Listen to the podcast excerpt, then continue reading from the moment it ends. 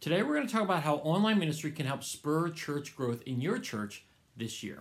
Hey heroes, my name is Tom Pounder and this is the Digital in 5 show. This is the show where I take 5 minutes to talk about digital tool trend that's happening around the world and we apply it into our ministry context. And today we're going to talk about the Los Angeles Rams. Now I know that's not digital, but what they did directly applies to how you can have church growth with online ministry this year. See, the uh, Los Angeles Rams we've been trying to get back to the Super Bowl for a number of years. They went a number of years ago.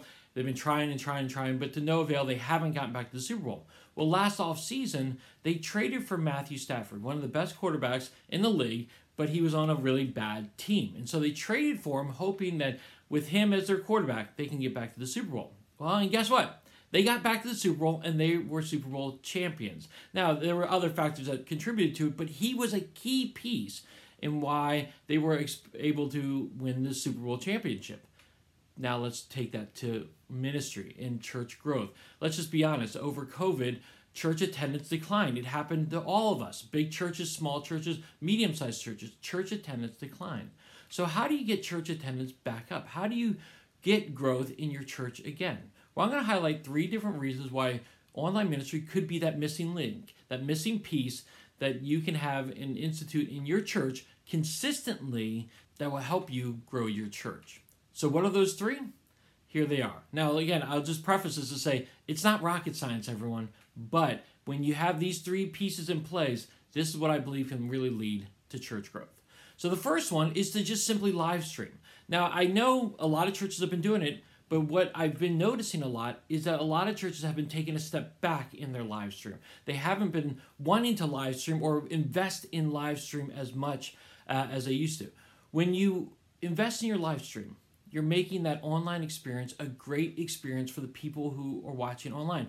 Forget the reason why they're watching online. You want to provide a great experience for them to do that. And then also, again, push them into see how you can get to in person services. But the reality is, you want to create a great online experience. And if you're not investing in your live stream, if you're not sharing it on Facebook, on YouTube, on other platforms as well, you're missing opportunities to reach new people who might be looking for a church that day or looking for encouragement. So invest in your live stream so that you can reach new people and again, hopefully experience church growth. The second thing is to have online groups. Now, listen, in the very beginning of the pandemic, everybody was doing online groups because basically the whole world was shut down. Now that the whole world isn't shut down, the reality is a lot of people in ministries have been going back and saying, okay, let's just do in person only. We don't need to do online groups. Well, the reality is that when you were doing online groups, they were working. Zoom groups were working, YouVersion groups were working. These studies were working, so continue to invest in them, continue to offer them, because again, as the world changes, we need to change as well. We need to offer different things to people we're doing ministry with and for. So I want to encourage you invest in online groups, keep them going, and when you do that, you can reach more people and you can disciple more people. And that really spurs people on to grow in their faith. And that is really going to help you in your church. And lastly, continue to invest in nurture an online ministry team. Provide service opportunities for people. When you have an online ministry team, again, you're providing service opportunities. There's camera people, there's online Bible study leaders, there's producers, there's uh, musicians. There's lots of different service opportunities for people to be a part of when there's an online ministry team. So create an online ministry team if you haven't already. Provide more service opportunities that will help them grow in their faith and also help them stick more close to your church, which will hopefully grow your church more. So those are three reasons why I believe that online ministry can help grow your church. Again, you're investing in your live stream, you're continuing to offering online small groups and Bible studies, and you have service opportunities for people to grow in their faith. That will all help your church and your ministry grow. But I would love to hear from you.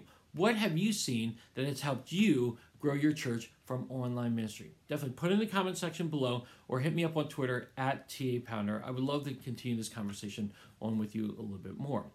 All right, here's well. Thanks so much for joining the Digital in Five show. As always, if you enjoyed the, the this episode, uh, go and subscribe to it. You can find all my content at tompounder.com. There I've got the podcast in different podcasts. I've got uh, some blogs, and I've got other coaching and cohort resources that I do with the Church Digital. So I would love for you to go to tompounder.com, subscribe to it. You can also subscribe to this video on YouTube or go to iTunes and Spotify to subscribe to the audio version of this.